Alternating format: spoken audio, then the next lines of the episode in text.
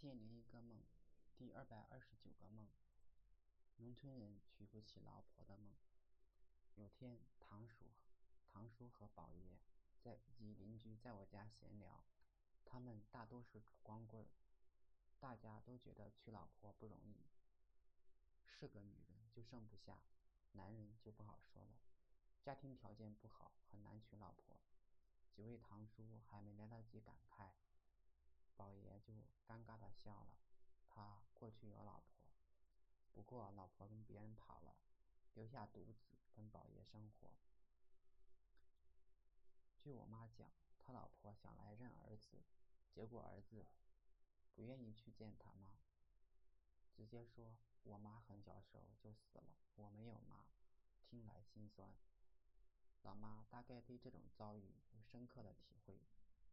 这时，我意识到堂叔不应该提起这伤心事。好在宝爷并不恼怒。后来有个村里边最有钱的叔叔的爸爸来了，堂叔和邻居都出去了。我很诧异，再一看房间里只剩下这叔叔和他带来的女孩。看来我还是没有眼色呀！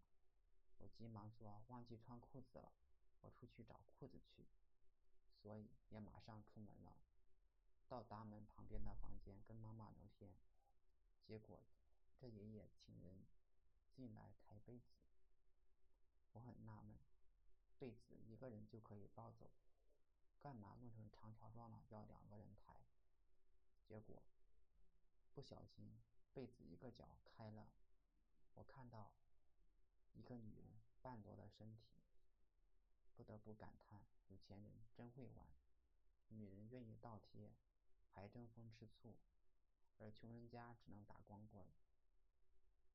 我愤愤不平地出了大门，发现宝爷盖了新房子，似乎刚装修好，有些角落还残留着水泥渣没有清理，我觉得很欣慰。穷人必须自强。